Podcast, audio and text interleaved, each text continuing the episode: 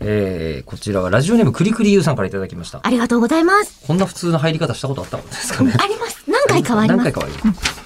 えっと、えりこさん、長時間にわたる生放送ラジオお疲れ様でした。ありがとうございます。もう11月の23日のお話だと思うんそでうすなんけでれすども。よ。はい。今26日にもらってるメールですから、あありがとうございます。リアタイできなかったので少しずつ聞いております。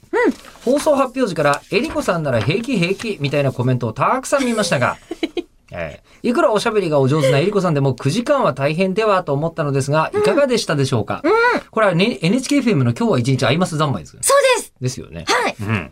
おおよくぞご存知。だってラジオ業界的には毎回丸々三昧必ずランクインしてんだもん。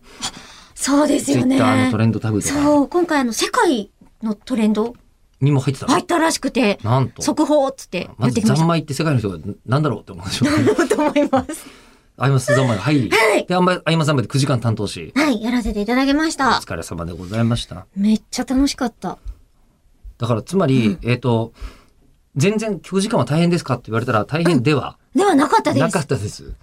あの、僕らは多分そうだろうなって今思ってたんですけど、多分リスナーもそう思ってると思うんですけ ど、え、聞いてる方が大変だったんじゃないかなってそ。れは思います。ちなみに、あの、NHK の方はいのリアクションはどんな感じだったんですかえっと、いわゆる偉い人ですえから偉い人でも現場の人でもいいんですけど。あのええあの、なんかあっても、僕の首が飛ぶだけなんで、自由にやってくださいっってて言われたんですか言われました。あら、はい。なので、あ、首は飛ばしちゃいけないんだなって逆に思っええて、ちゃんとできました。できました。そしたら、終わった時にも、お疲れ様でしたってその人まだいたんで、よかった、そんなに急激にクビにならないんじゃないかなと思うんですけどでねも。ドキドキするじゃないですか。まあ、とりあえず、えっと、なんか、あの、9時間喋ったことについて何も言われなかった。あ、大変すごかったですそうねとかね、みたいな。あ、うわ、あんなかった。なかったですもうだから日ね。本国民みんなそれ大丈夫だろうなと思ってたってことで すね。えりこさんはね。本当にみんなのおかげで、出来上がったものだったので、あら。で、そんな中ですね、本ま当にたありがたい吉田さんは何時間までなら耐えられるやってみたい思い出などありますでしょうかっていうふうにいただいたんですよ。それから質問で、ずっと言い忘れていたというか、もう発表させになってると思うんですけど、はい、あ、えー今年12月の24日、25日、ラジオチャリティーミュージックソン、あるじゃないですか。はいなんと、あのメインパーソナリティが、えーキスマイフット2とストーンズになりま して。ででも、だと思ったで、今年人と会えないじゃないはい。あの、こう直接会う愛の泉とか毎年やってるのはダメじゃないですか。はい。今年バーチャル愛の泉というのができまして、今、バーチャルマーケットでねやってんのよ、今。